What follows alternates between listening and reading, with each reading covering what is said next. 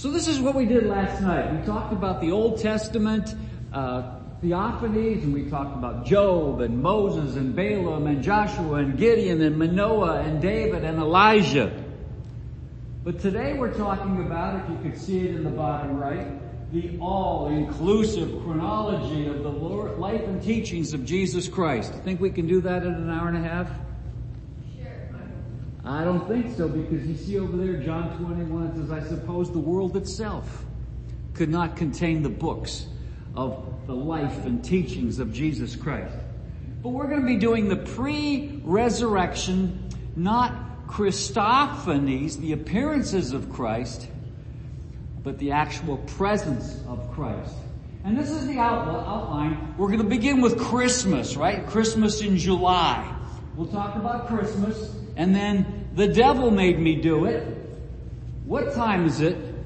That's a miracle and the Lord meets the Lord. That's the outline for tonight.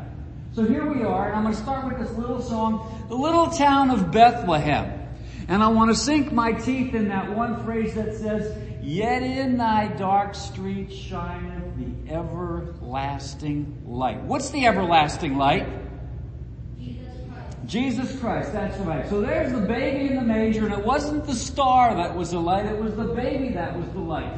He was the light that said, let there be light. And there was morning and evening, and God said it was good. He was the light in the burning bush. He said, you tell them, I am sent you. He was the light in the Hebrews pillar of fire that protected them and gave them light at night and protected them with a cloud in the day. He was the light that was in Sinai's lightning. Remember the thunder and the lightning and the earthquakes and the smoke and the ground trembled. He was the Shekinah glory in the tabernacle and in the temple. And when Moses went in to speak with the Lord, he came out and the Bible says his face shone like an angel. So he had to go put some curtains on because the people couldn't look at his glory. This is the light that we're talking about. However, there's a veil not on Moses' face right now, but on the face of the Jewish nation. The Bible says, if our gospel be hid, it is hid to them that are lost in whom the God of this world hath blinded the minds of them, lest the light of the glorious gospel of Christ should shine unto them. We talked about the Christophanies, which were the appearances of Christ, and now we're going to talk about Christmas. You never really thought, I'm guessing, of where the word Christmas came from. Well, there's some controversy because the Catholics want to twist it a little bit because they have the M-A-S-S but if you go all the way back, Christmas starts from Christ, Christ, and the Latin word misse, which means to send. Christ sent. Advent. Vent means to come and ad means to. Ad, advent coming to us and then Christ sent. That's what we're going to start studying about here, okay? We're talking about the everlasting light. Though in thy dark street shineth that everlasting light. In the beginning, and we saw this verse a couple of times already this week. Yes, Willie? Okay, in the beginning was the Word, and the Word was with God, and the Word was God, and He was with God in the beginning, and through Him all things were made, that without Him nothing was made that was made. In Him was life. Remember when Moses went in front of Pharaoh Moses throws down his stick and it becomes a snake and Pharaoh's magicians throw down their sticks and they become snakes and Moses turns water into blood and the, and the magicians turn water into blood and then Moses turns dust into gnats and the, the magicians say, man cannot create life.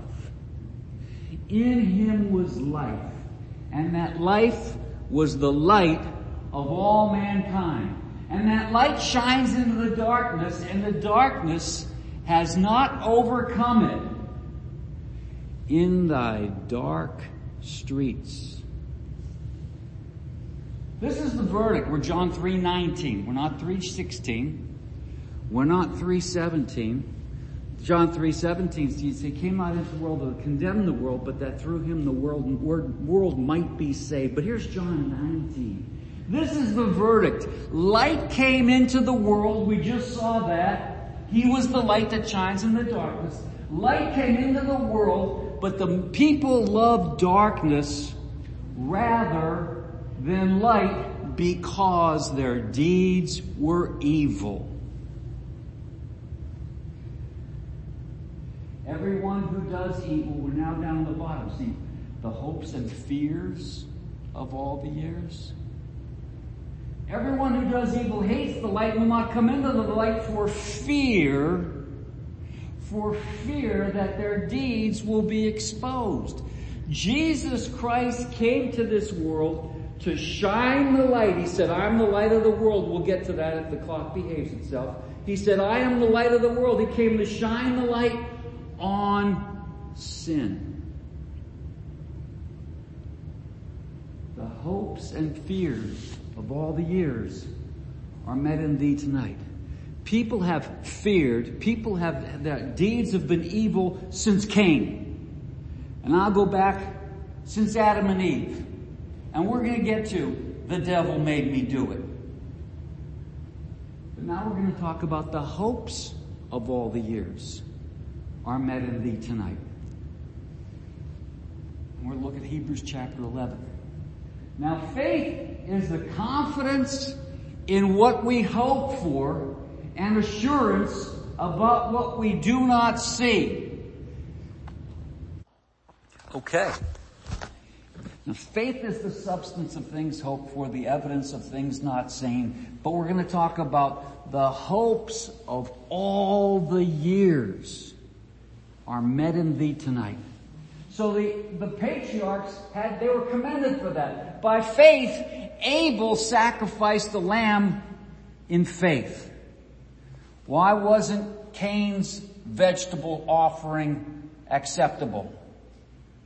He wasn't able. he didn't have the faith, okay? By faith, Abel sacrificed. By faith, Enoch walked with God to the point where Enoch wasn't walking with mankind anymore. By faith, Noah built a boat.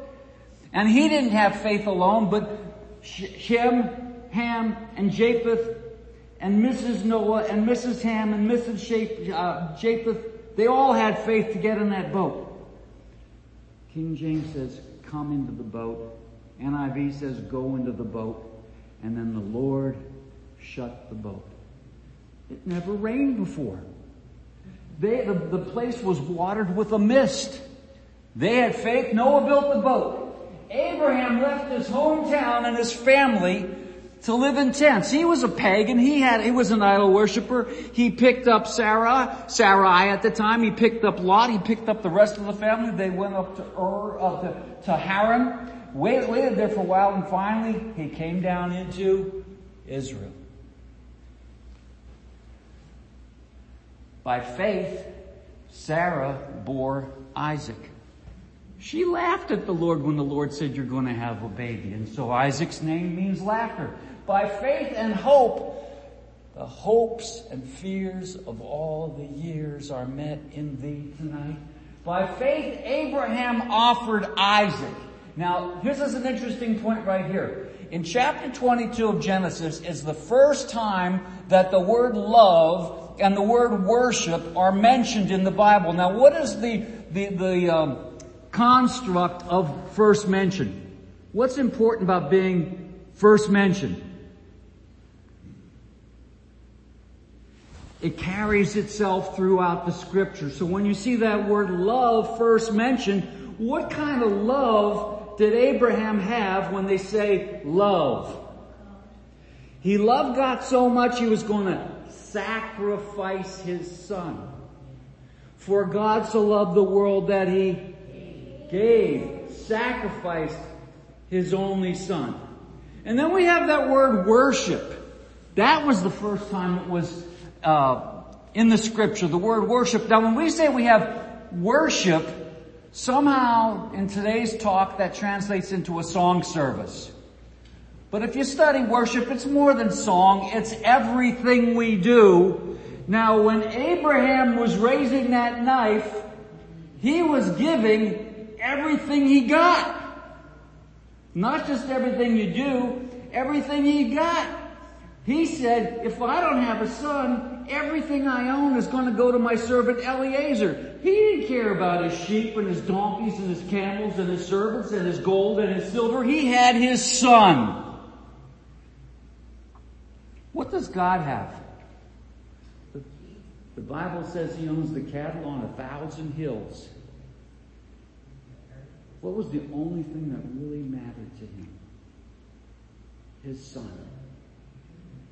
So when we see that word love and that word worship, we need to think about Abraham. He gave, he was willing to give everything he got.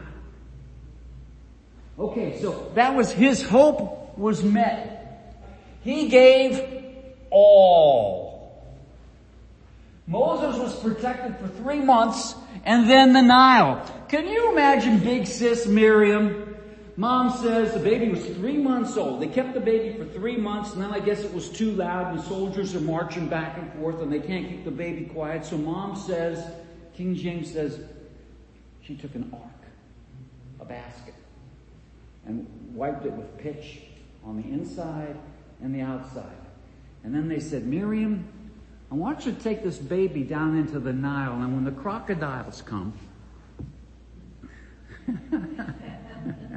They didn't mention the crocodiles, but they're in the Nile.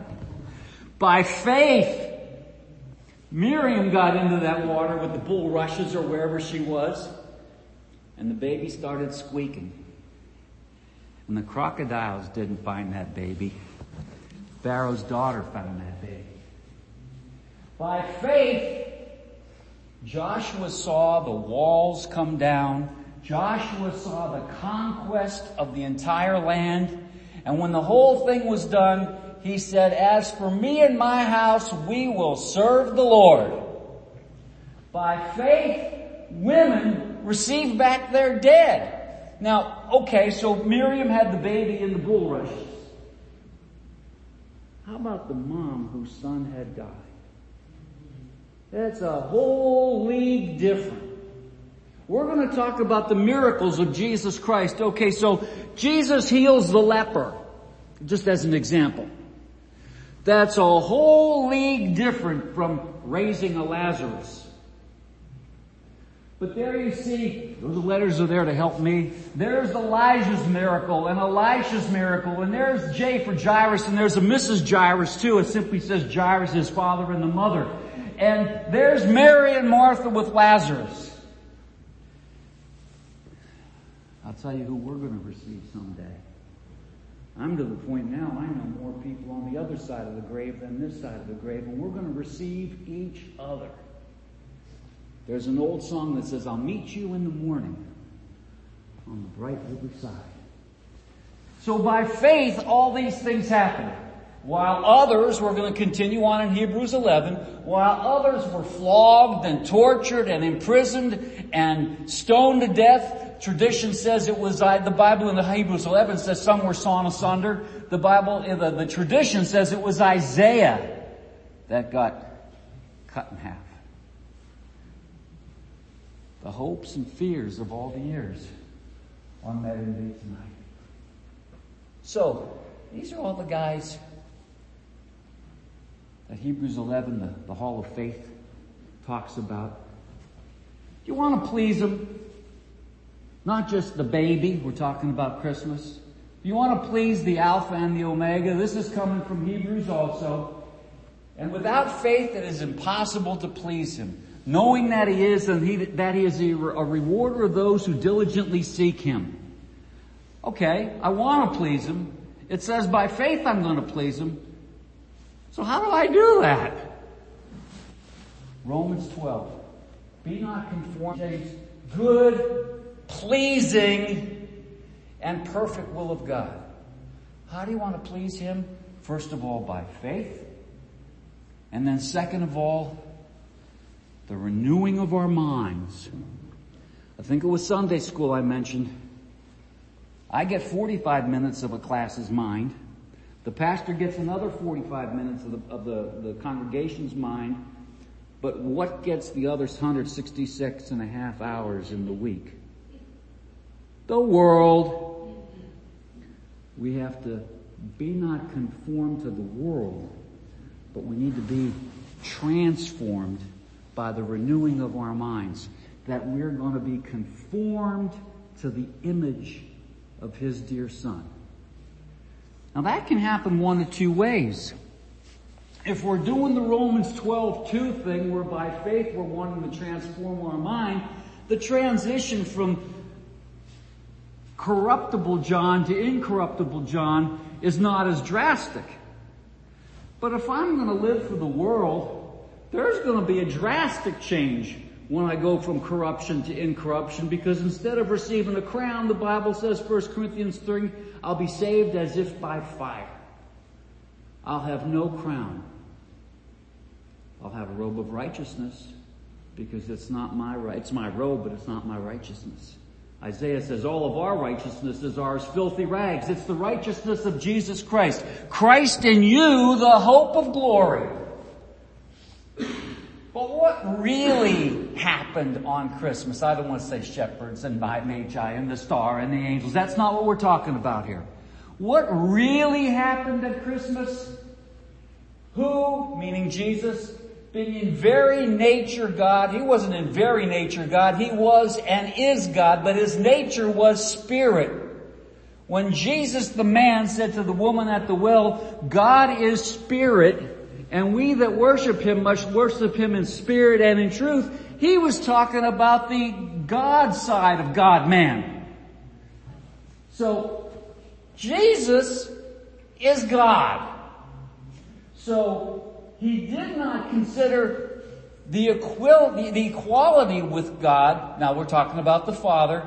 Here's God the Son grand potentate, and I don't want to cheapen his position, but that's the only thing that came into my head. At the Father's right hand, grand potentate number two,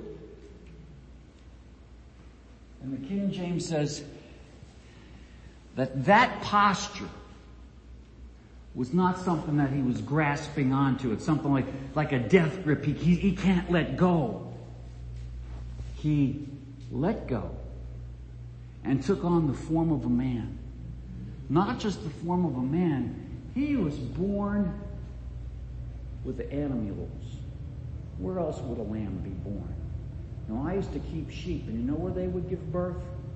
On the coldest night, on the farthest corner from the barn. That's just the way they did. Okay? Goats were smarter. They figured out how to get in the barn. But there's Jesus. He said, uh, in Philippians, Paul writes us, he says, who, being God, did not consider that God form to be something to be used to his own advantage. He gave up all that.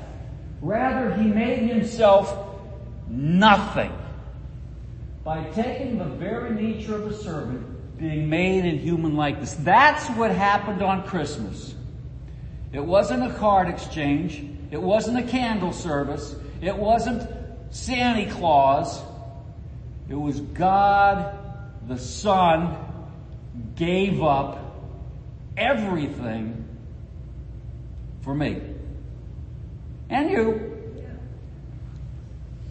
And being found in appearance as a man, he humbled himself by becoming obedient to death, even death on a cross. I mentioned the other evening that I just finished the book of Deuteronomy as my systematic reading. And all through that book it says, if you do this, you're going to get stoned. And if you do that, you're going to get stoned. And if you disobey to your parents, you're going to get stoned. If you're guilty of adultery, you're going to get stoned. But if you hang from a tree, cursed is every man who hangs from the tree. That's the only time crucifixion is mentioned in that whole five books. Isn't God smart? He humbled himself to be obedient to death, even death on a cross.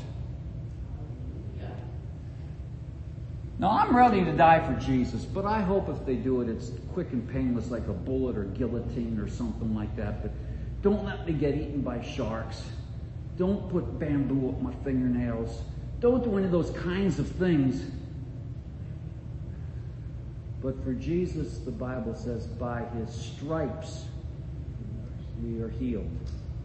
And they didn't count to 39 and quit. And they weren't love taps. Son though he was, he learned obedience from what he suffered. By the way, in our Sunday school, we're going through the book of Hebrews and we covered this verse just last week. By his, by his suffering, he learned obedience. Now, if I said to James, I want you to jump in the car, we're going to go get an ice cream cone, that's an easy thing to obey, right? Yeah. If I said, James, I'm going to drop you off at the corner, they're going to beat you up and then you're going to die. You're not going to jump out of the car right away, are you? No. Can I borrow your phone? I want to call mom, and I want to call 911, and then they're going to put you in, in jail, Dad. God, Granddad. He learned obedience through suffering. And once made perfect, he became the source of eternal salvation. All those people we talked about, Abel and Abraham and Moses and Isaac and Jacob and Joseph and Balaam and all those people, the Bible says without the shedding of blood, there is no remission of sins. The Bible says it's not by the blood of bullocks, but by the precious blood of Jesus Christ. Those people had to be put in a holding pen waiting for that perfection to come. And when Jesus said, it is finished, it was finished. At one point, Jesus said, foxes have dens and birds have nests, but the Son of Man has nowhere to lay his head. In the crucifixion scene where it says he laid his head, it's the exact same verb. The only place for him to lay his head was as far down as it can droop as he died there for my sins and the sins of the whole world. He became the source of eternal salvation. So what happened on Christmas? When the set time had fully come, King James says the fullness of time, in the fullness of time. When the set time had fully come, God sent His Son, born of a woman, born under the law. The set time, when Daniel saw that statue, he saw Nebuchadnezzar, he saw the Medes and the Persians, he saw the Greeks, and when the Greeks got on board, they put in a common language that people understood from Spain to India. And then when the Romans came on board, they put in roads, and they put together what they called the Peace of Rome, which meant if you don't behave yourself, you're gonna die. But it was peace nonetheless. All that was put in place so that Caesar Augustus can say, I want the whole Roman world to be taxed. And so that messenger ran on those Roman roads with an edict written in the Greek's Greek to tell the people not just in India, but all the way down to Egypt and all the way over to Cilicia, and they even ran over into the Roman Empire, the, uh, the, the United Kingdom. It's called Britain at the time. That you go to your hometown to be taxed. So while this is going on, okay, Mary visits Elizabeth. Elizabeth has her baby. Gabriel visits Mary. Mary is getting bigger and bigger and she has to make the trip to Bethlehem just in time to have all the hotels full.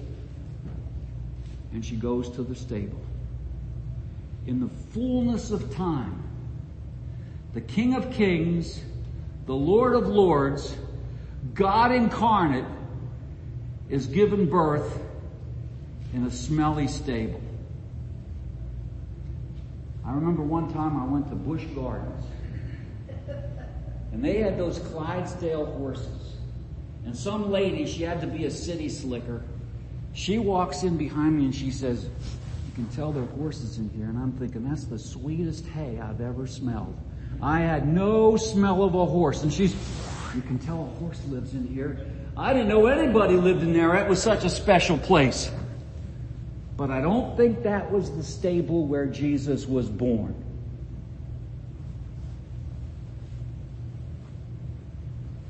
To redeem those under the law. Now the Jewish people, say the Jewish people were under the law. The Bible tells us that if you're not under the law, there's a law unto itself. Where each of us, the Bible says, man is without excuse. So what happened on Christmas? In the fullness of time, here comes this baby. The baby came to redeem us that we might have an adoption of sonship because you are his sons. God sent the spirit of his son into our hearts and the spirit who calls out, Abba, Father. You go over to Israel, if there's a little kid looking for his dad, he'll say, Abba, Abba. Now, that does not mean that I can pray to God and say, hey dad. That's not the point. When the Bible says that we can go, King James, boldly unto the throne of grace, that doesn't mean sassy. It means confident. It means I can go to Him in confidence that whatever I ask of Him according to His will, He'll give it. James tells us you have not because you ask not, you ask and receive not because you ask amiss, that you may consume it upon your own lusts. We need to learn how to pray. If this little guy says, Papa, I want a shotgun for Christmas, I'm planning on getting him a shotgun someday, but not this Christmas. He's not ready for it. So don't ask. Good man. Good man. You can ask all you want and I'm not your dad, I'm your bad father, but we, we're on good speaking terms. Okay. The fullness of time. He's the lamb slain before the foundation of the earth. He fulfilled the promise made to Adam and Eve. Adam and Eve, they, they, and they realized they were naked. And God's walking through the garden in the cool of the day and he says, where are you, Adam? He says, I'm naked. Who told you you're naked? Nobody had to tell him, right? There was nobody else there to tell him. They knew they had the knowledge of the good and the evil.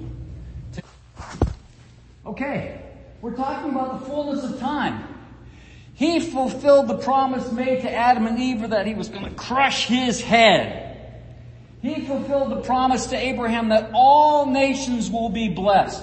He fulfilled the promise to David that there was going to be a king who was going to sit on his throne. The first time he came, he wore a crown of thorns. The second time he comes, he's going to have a diadem and a rod of iron, a scepter of iron.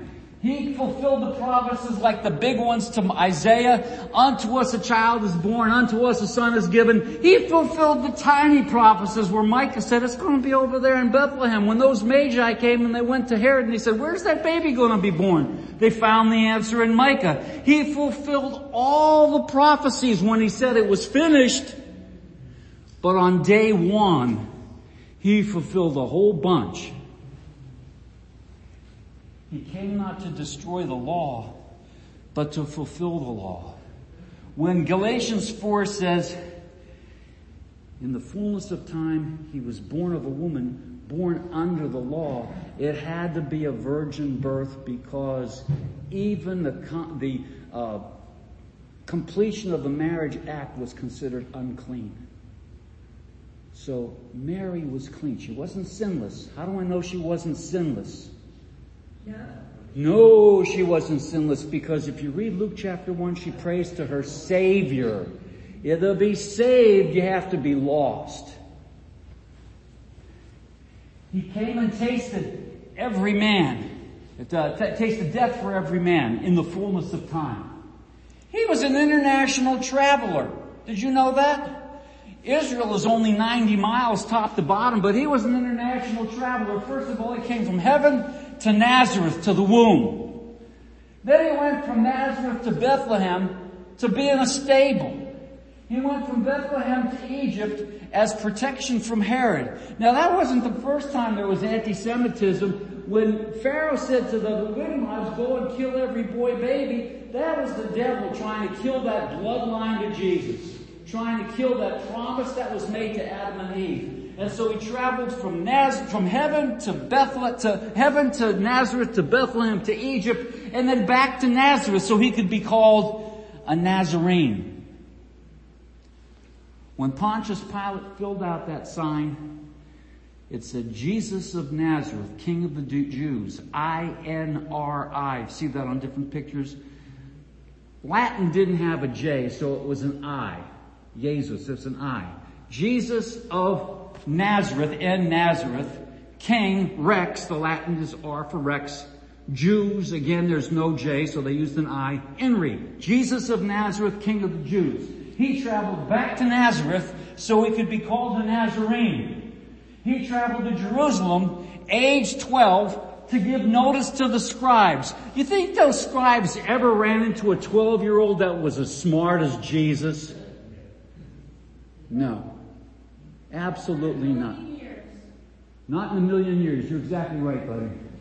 He traveled through Israel proclaiming and proving that the fullness of time had come. And he traveled to the cross and then to the tomb. We use the phrase womb to tomb. From womb to do to tomb, he was born to die. And the Bible says in that manger scene, and Mary pondered these things in her heart. Can you imagine Mary? I didn't know if she witnessed the flogging, but she witnessed the crucifixion. And there's Mary looking up at her son. And there's Jesus looking down at his mom. Where's James, his little brother? Nowhere to be found. You find him first in Acts 15. Jesus says to John the apostle, John, behold your mother. Mary, John's going to take good care of you. You know, we talk about a, a, man, a dying man's last request. That was the last thing he asked for. Take care of my mom she pondered these things in her heart. We're talking about the fullness of time. Jesus ministered from age 30 to 33. So the question is, where do we get those numbers? Anybody? Where do we get those numbers? 30 and 33. We'll start with the easy one, 33. We can't get 33 unless you have 30. So what, the easiest one is, where do you get the three?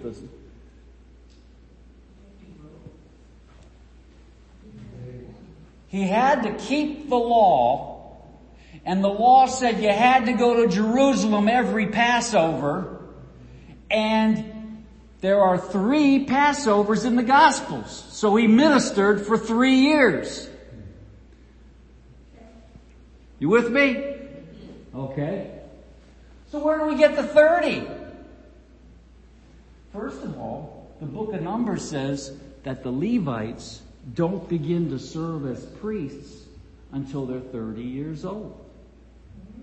They had an early retirement package because they could retire at 50. The fighting men didn't retire till 60. They had an early, they must have worked for the government, a theocracy. But then in Luke, we read, what did I do?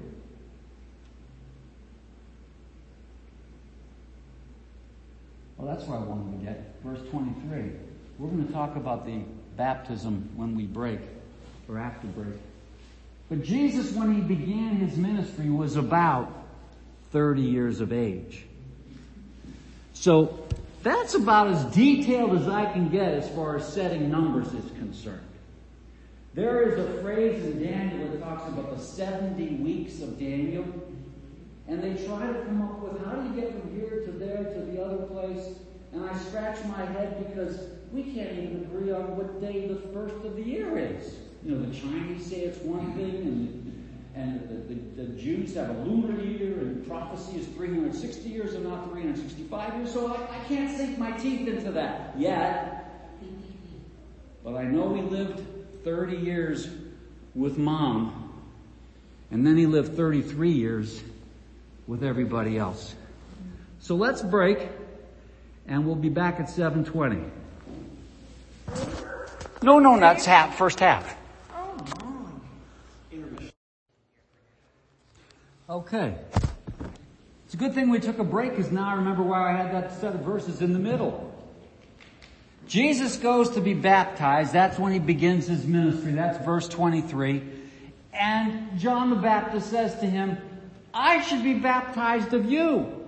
And Jesus said, go ahead and baptize me to fulfill all righteousness. What does that mean? When Aaron prepared that first high priest, he washed him, baptism, and he anointed him. Now, oil in scripture is always a symbol of the Holy Spirit. So when you see that set of verses in the middle, now when all the people were baptized and when John, Jesus also had been baptized and was praying, the heavens were open and the Holy Spirit descended on him in bodily form. There's a theophany. But that was his anointing. He was washed, he was anointed, and that fulfilled all righteousness so that he could start moving towards the full office of the high priest. I'm back to Hebrews again. Where he died for my sins once for all. And then we have a voice from heaven said, this is our, my beloved son in whom I am well pleased. There was another time when we heard the phrase, this is my beloved son coming out of heaven.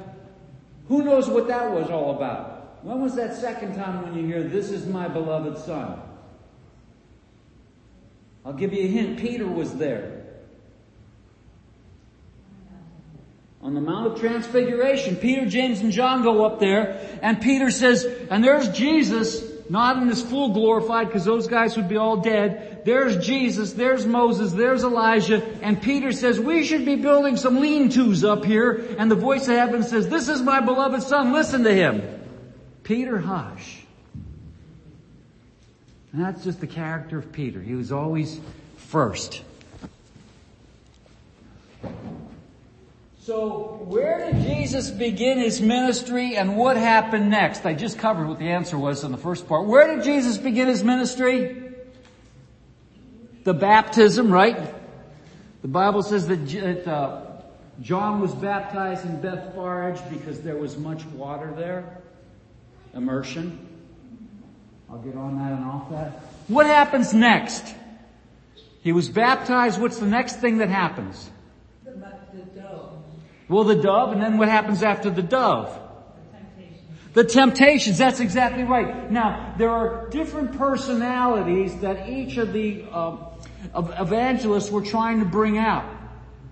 The personality that Matthew was trying to bring out was Christ the King.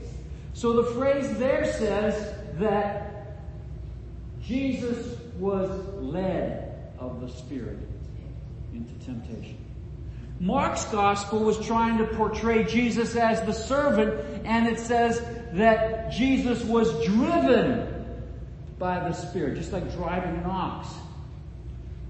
John's gospel doesn't record the temptation. You have the synoptics. They saw all the same things, synoptic. And then you had John. John's gospel didn't record it because he's showing Jesus as God. And so there's different kinds of uh, different kinds of entries into this thing. So what happens next is the temptations, and that's where the devil made me do it. Who's that guy? Kay, you're too young to know who that is. That's Flip Wilson, sure. The hint is the devil made me do it. That was his big line, right? And sometimes he would dress up as Geraldine. That's back when comedians were funny. They weren't lewd and they weren't political, they were funny and we could laugh at ourselves.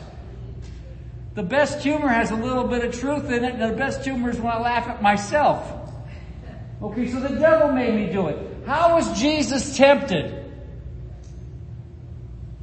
First round, if you're the son of God, tell these stones to become bread. Second round, if you're the son of God, throw yourself down. He was on the pinnacle of the temple. Now the pinnacle of temple wasn't the top of the temple building.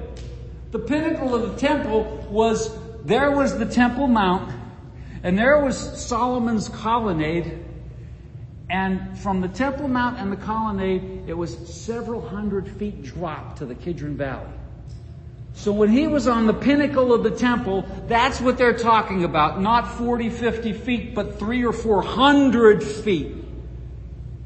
He says, if you're the son of God, throw yourself down. And then comes the third temptation. All this I give you if you will bow down and worship me. Now, what, what phrase is missing? Temptation 3 verses 1 and 2. It's an easy one. If you're the son of God. Well, the reason it's missing in the third one is if Jesus is the son of God, he's got no business bowing down to Satan. I'll give you, Satan, the Bible says you are the liar and the father of lies and the truth is not in you. I'll give you what I don't have to give if you bow down and worship me. And so you see, number one, stones, the lust of the flesh. You see, number two, the pride of life. I'm not going to hurt myself. And three, the lust of the eyes. I'll show you all these kingdoms and I'll give all these kingdoms to you. The lust of the flesh, the lust of the eyes, the pride of the life. The Bible says this is all that's in the world. How did Jesus respond? Or so what, let's first of all do the why. We just did how was Jesus tempted? Why was Jesus tempted?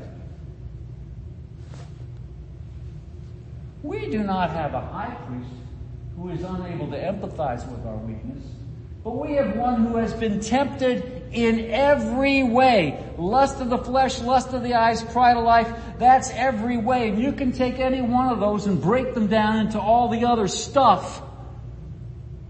Whether it's pornography or running around in your head or whatever it is, it all comes back to those three. He was tempted in every way. Now let me tell you something. If the pastor on Sunday morning gets a little bit long, my stomach's talking to me. It goes, I can't imagine 40 days. My stomach would stop talking, I think. I don't know how he did it, but he's God. He could do it. He is God, but he's the God man. More remarkable is Moses did it for 80 days. He was on Sinai, he did it 40 days, he comes down, he had to go back up and it was another 40 days. That 80 year old did it for 80 days. He Had nothing on Marie Osmond. Now let's go. How did Jesus defend himself? With the word, that's exactly right. Verse 4, right after verse 3, it is written. It is written, man shall not live on bread alone, but by every word that proceedeth out of the mouth of God. That comes to Deuteronomy. Verse 7, it is also written, do not put the Lord your God to the test. You know what that means? It means I've got no business driving my motorcycle 140 miles an hour. Those days are gone. I still have the motorcycle. I haven't had it on the road for about four years now. But if it were miraculously roadworthy, I wouldn't be going that fast. Unless you have one, you've got no business going that fast either.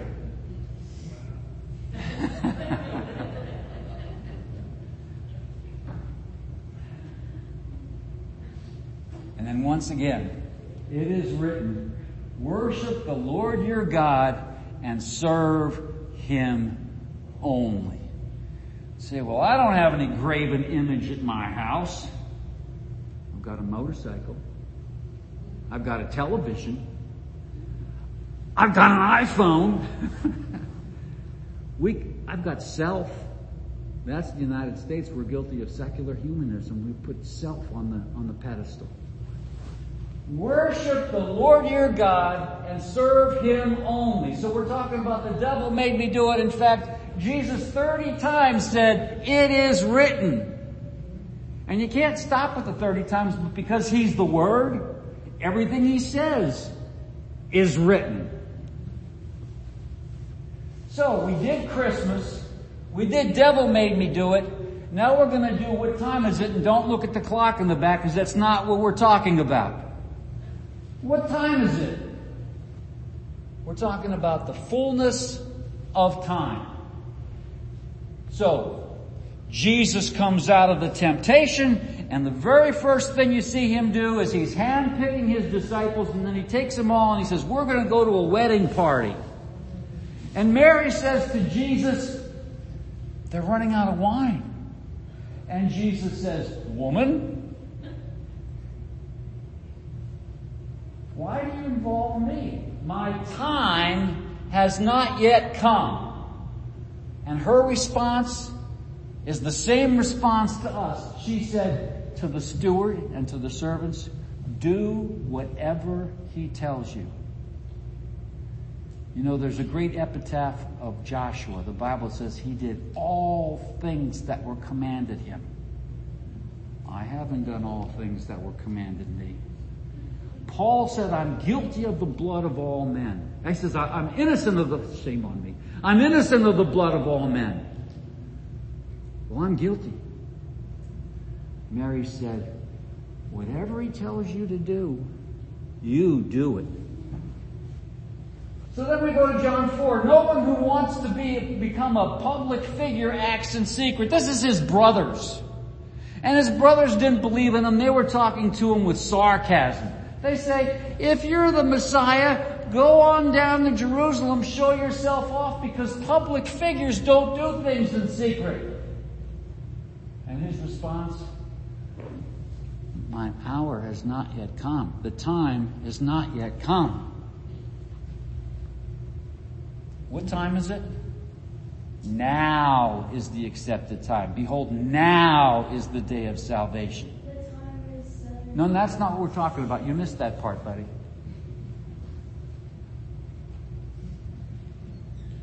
Yes, you know me. Again, he's talking to his brothers. Yes, you know me. And you know where I'm from. They grew up together. Can you imagine poor James and the next one's down, his name was Jude? Why can't you be like your big brother? I don't think Mary said that. and Mary never had to say, you're the oldest, you should know better because he did know better. He knew best. He didn't know where I'm from. I'm not here on my own, but he who sent me, Christmas, Christ sent. He who sent me is true and you do not know him. But I know him because I'm from him and he sent me. Christmas. At this they tried to seize him, but no one laid a hand on him because his time had not yet come. Christmas. And then we go to the next chapter. He spoke these words while teaching in the temple area near the place, near the place where the offerings were put, yet no one seized him yet because his time had not yet come. Now that temple court can get full. And they, they, it's now the temple court that's part of the Dome of the Rock, and they say that on their high days, you could put 60,000 people on that floor. Now, if you've got the Pharisees and the temple guards, they could easily surround Jesus and then weed out the other people and then they have him. But his hour had not yet come.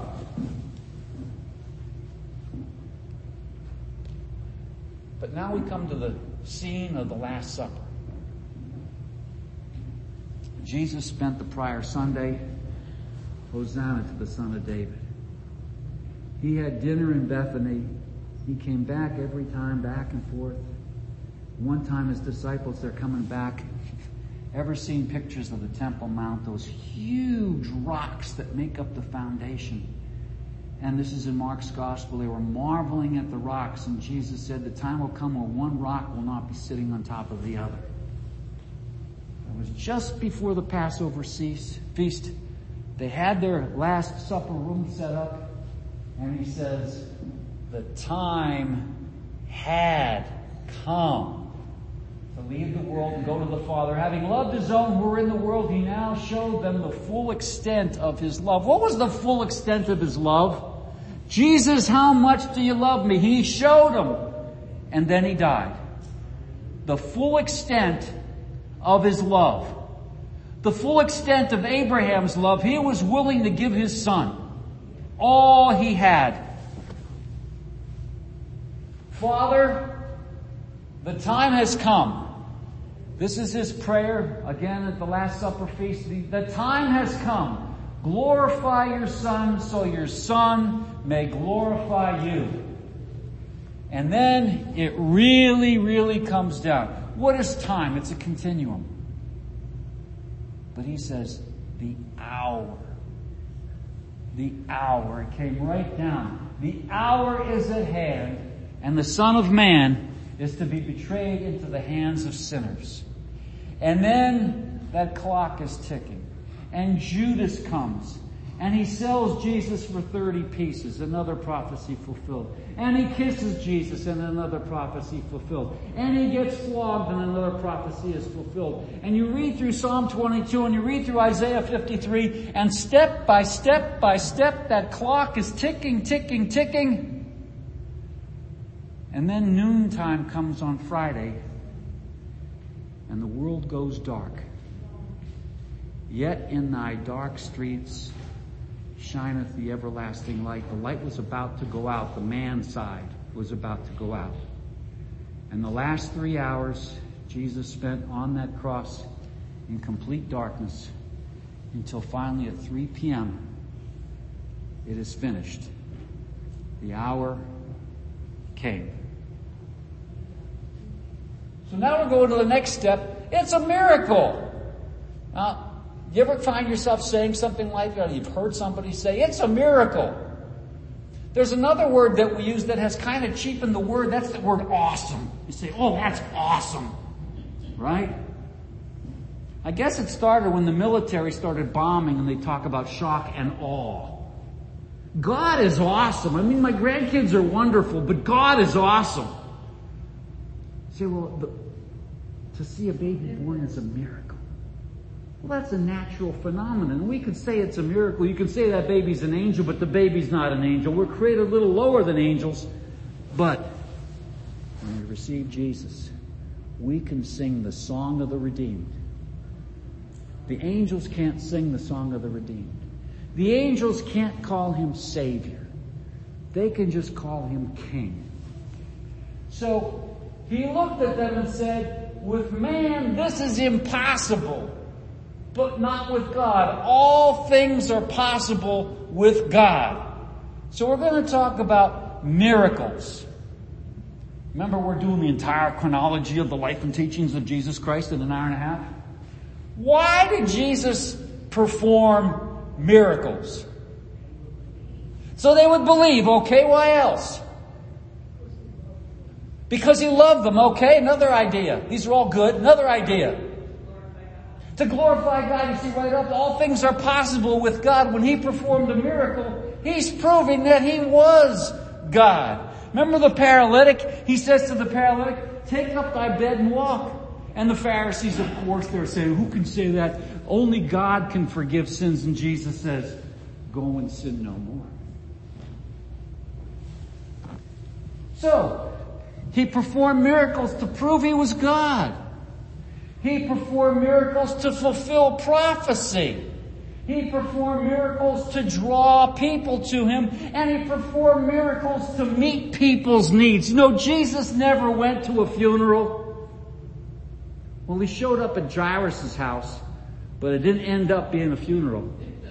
He showed up at Lazarus' house four days late, and He turned the clock of Lazarus' body back. He met the needs of his people.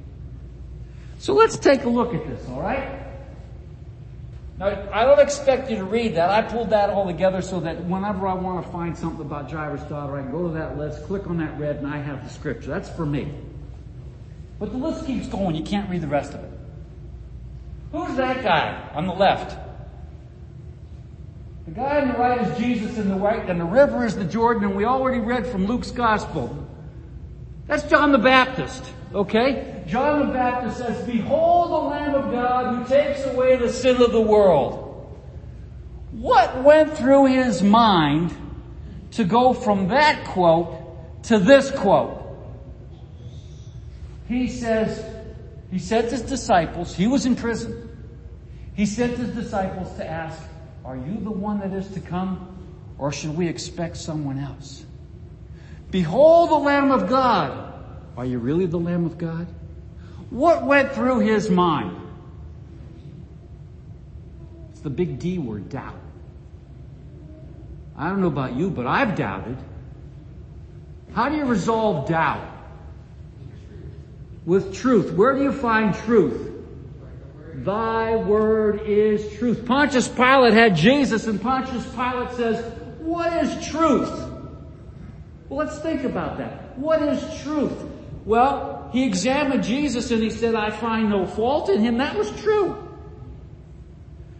He had the Jews saying, we have no king but, but Caesar, and if you don't kill him, you're not a friend Caesar. There was a political truth there. You had his wife who said the night before, says, don't fool with that man. Now, you might think this is a stretch. But Pontius Pilate wrote that sign, Jesus of Nazareth, King of the Jews. And the Pharisees went to him and said, you should have said, he said he was King of the Jews. And Pontius Pilate's response was, what I've written, I have written. In my mind, he didn't care that they went and gone and reported to Caesar. He didn't care what those things thought. He met the king of the Jews. I find no fault in him at all. But there's poor John. Behold the Lamb of God. And he was used as an instrument to fulfill all righteousness, to wash the high priest. And then because he held true to his word and he said to Herod, what you're doing is the wrong thing to do to have his brother's wife and he had to give his head for it. And there he is in prison wondering, is it worth it? Is this guy really the king of the Jews? How did Jesus respond to John's question. So he replied to the messenger, go back and report to John what you have seen and heard. The blind receive sight, the lame walk, those who have leprosy are cleansed, the deaf hear, the dead are raised, and the good news is proclaimed to the poor. Now we can go through each and every one of those and come up with the examples. I can go back a few clicks and hyperlink and we have the scriptures, but let's take a look at those things. But first I want to ask you a question. Most of those, except the third one, the fourth is a subset to the third one, most of those have references, prophecies. Why does number three, those who have leprosy are cleansed, have no prophecy?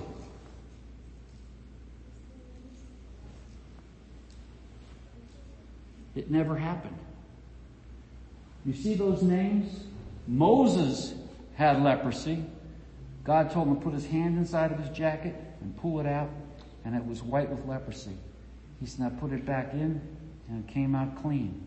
Miriam had, Miriam had leprosy because she challenged the leadership of Moses and she said, I want to turn. Imagine she's 86 years old. She was 86 years old when they crossed the Red Sea and she's dancing around with a tambourine. You can do it. You're 91. um, uh, if I had a tambourine, I'd bring it in for you tomorrow. and Give us a show. There's a tambourine up there. Okay, Mary, you're on. she challenged Moses' leadership and God put her out of the camp for a week to think about with leprosy. Naaman had leprosy. That word Naaman means good old boy. He was a good old boy with those Assyrians up in Damascus. They said, but he had leprosy. And his maid slave says, I know a man who can take care of your problems. And he goes and he visits the prophet and the prophet says, just go jump in the Jordan seven times and you're going to be healed. Well, he was upset about that. And his servant said, why are you upset? The man said, wash and be clean. He said, what's wrong with the rivers of Damascus? The servant could have said, well, you're here. You might as well do your thing. So there he does. One, two. Can you imagine number six and comes up and he's still white with leprosy? He's going down number seven. And when he comes up, healed. There was that one miracle that Jesus said to the lepers, go and show yourself to the high priest. Why? Because leprosy were not allowed in the city. That's what the law said. And the law also said you have to go to the high priest to be declared clean. But of all the study those guys did, and they had the law for 1500 years, they never had a case where a leper came back and said, declare me clean. Should have been a huge clue to the high priest that something very special is going on. We're going to do that uh, first one in a little bit more detail. The blind receiving sight. But the best one is that the good news was being proclaimed. The man born blind. As he, Jesus, went along, he saw a man blind from birth and his disciples asked him, Rabbi, who sinned, this man or his parents, that he was born blind? Now were they judging? Everybody go like this. Okay. One of the symptoms of a sexually transmitted disease is blindness. And sometimes syphilis could be passed on to the baby and blindness could pass on to the baby. And so syphilis is not a new disease. And so they're saying, was he blind because of his sins or the sins of his parents? And Jesus says, ah, remember Family Feud? Ah. He says, neither this man nor his parents, but this happened so that the work of God might be displayed in his life. Has the work of God been displayed in your life? That's a trick question, okay? Because you can say the word of, the work of God has been displayed has, has been worked in my heart. But is it on display? Are you an undercover Christian? The one who only reveals his true identity under pressure? Or do people know that you've met the Lord? You hope. I hope so too. I love you, Mary. We're jumping down a few, a few bars and you know what happens. Jesus gets a hold of that blind man and he takes some mud and he rubs it on his eyes and he says, go down to the pool of Siloam, which means sent Christmas. Go down to the pool so, and, and wash your eyes. And so he goes and he washes his eyes. And he can see. Now that pool wasn't over in the Sahara somewhere. It was in Jerusalem. And there were people everywhere, and he was a beggar. If you've been to Jerusalem, they have beggars everywhere. He was a beggar. And all the people see this guy, he was born blind, he's now a man. But the problem was it happened on the Sabbath. Some of the Pharisees says, they say, this man is not from God, for he does not keep the Sabbath. You know, on a different occasion, they, they challenged Jesus about the Sabbath, and he said, which one of you, if your animal falls in the well, you wait for Sunday to pull it out? No, if he falls in on Saturday, you're going to pull him out on Saturday. This man is not from God. He does not keep the Sabbath. Here's a grown man born blind, jumping around. You know, you can do anything to me, but don't mess with my eyes. If something is going to come at you, what do you protect the most? Your eyes. And God refers to Israel as the apple of his eye. That's the very, very center, the most precious thing, the one thing that you protect the most. So here's this man, born blind, full grown, and he can see. Jump down some more.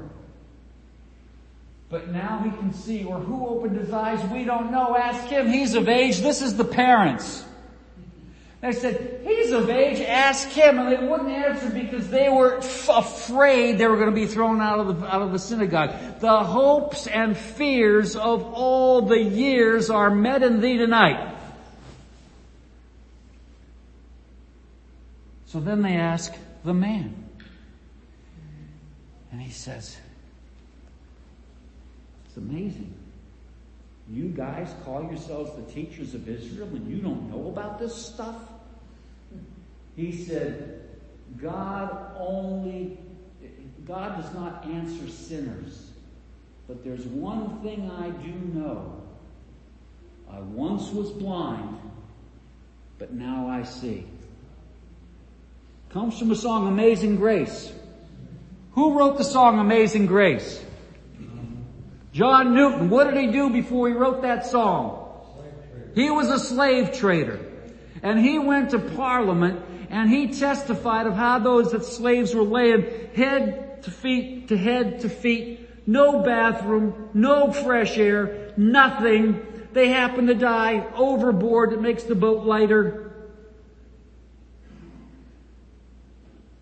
I once was blind,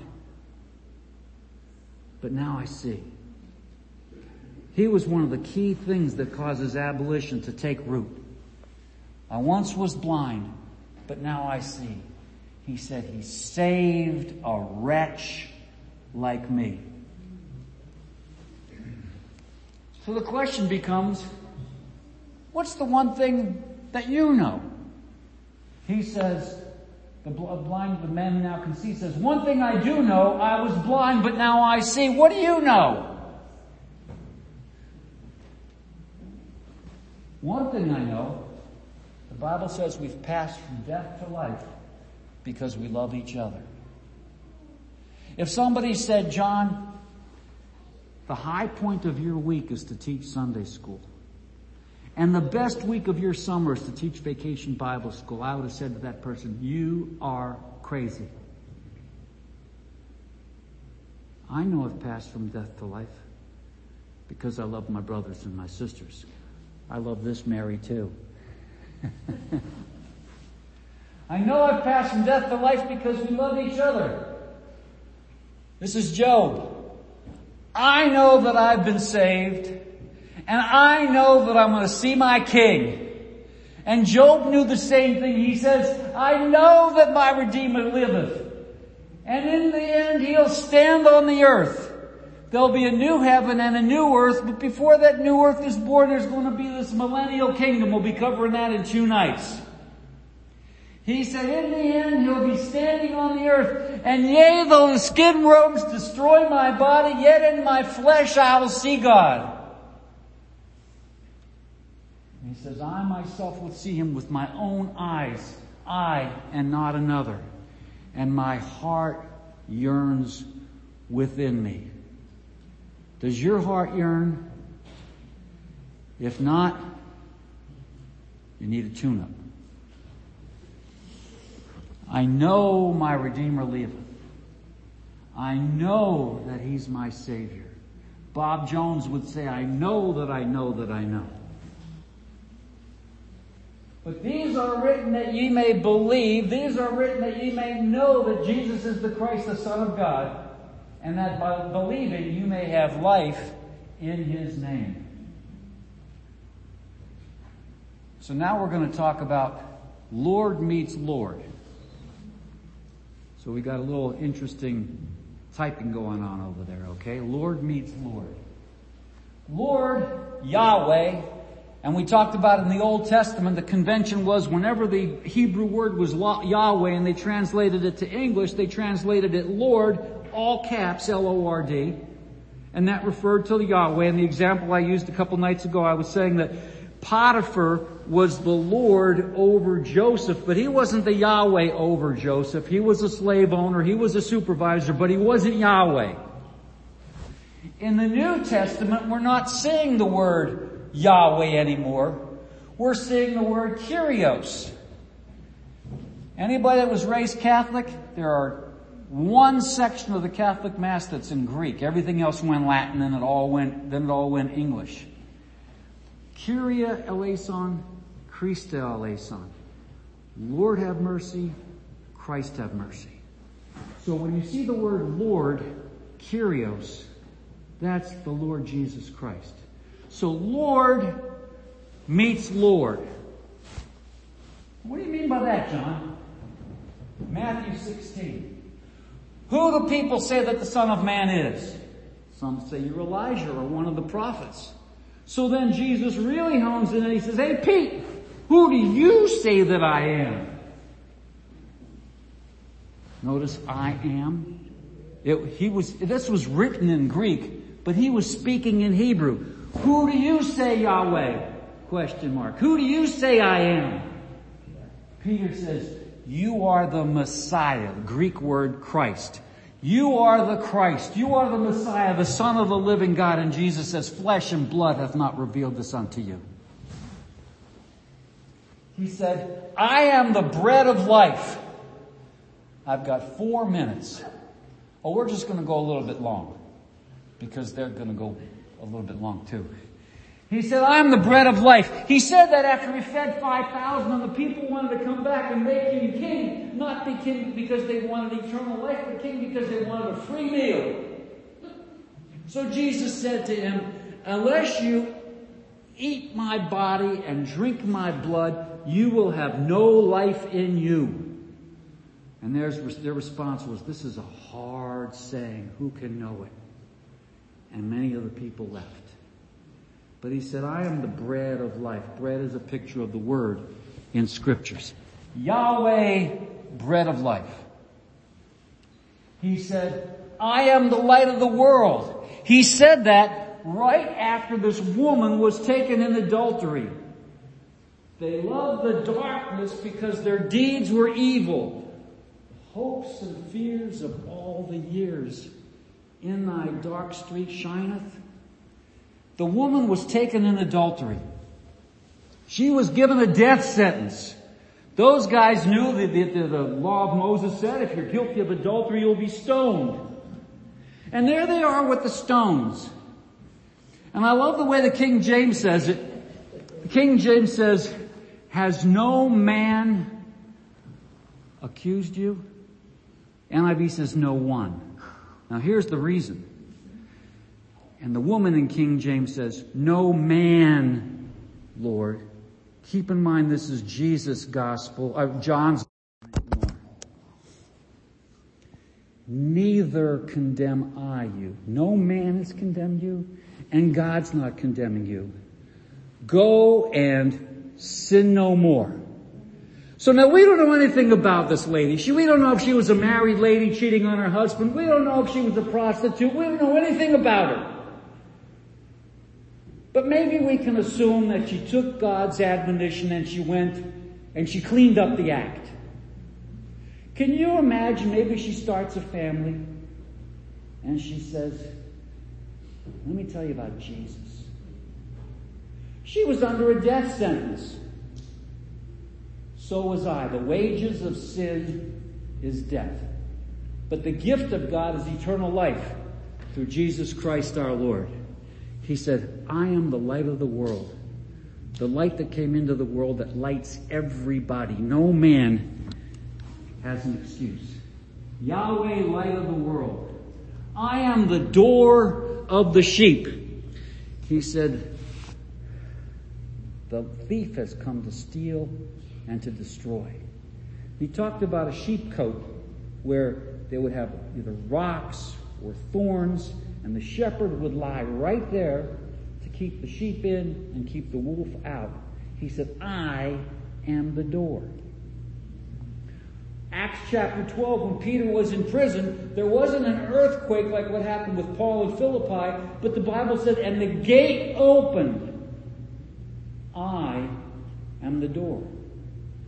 And Revelation chapter 3, the Bible says, Lo, I stand at the door and knock, and if you open the door, I'll come and sup with you. Yahweh, the door.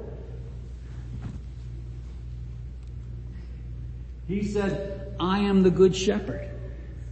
Yahweh, the good shepherd. My sheep know me and they follow me and I give unto them eternal life, and they shall never perish. They're in my hand, and I am in my Father's hand, and I and my Father are one. I am the Good Shepherd. He said, I am the resurrection and the life. There's Mary and Martha. And there's Lazarus, dead for four days. You know what the word Mary means, don't you? Bitter. You know what the word Martha means, don't you? Bitter. you got a double dose. Miriam, Old Testament, means bitter. In the book of Ruth, Naomi says, Call me no longer Naomi, which means pleasant, but call me Mara, bitter. Here are these two sisters. They fed Jesus, they sat at the feet of Jesus, they begged Jesus to come, and here he shows up late, and maybe they were bitter. Jesus says, I am the resurrection and the life. And Mary says, I know he'll be raised at the last day.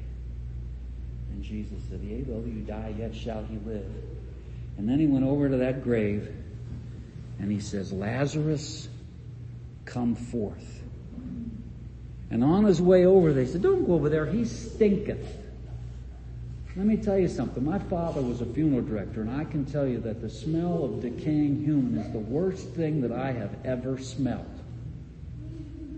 We one time got this farmer whose barn burned down, and he was in the barn, and they didn't find him for a couple of days.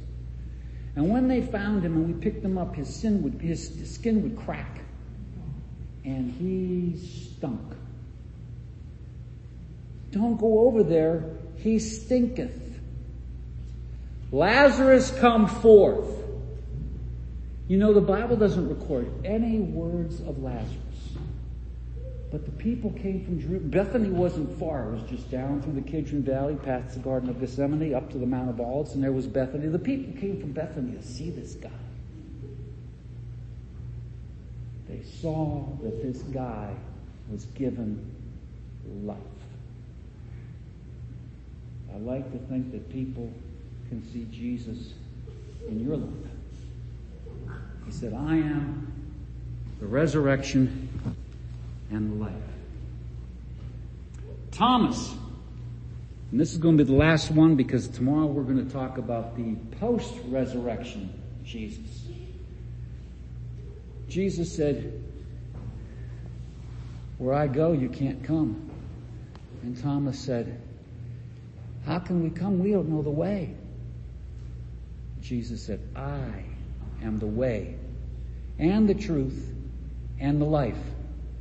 No man cometh unto the Father but by me.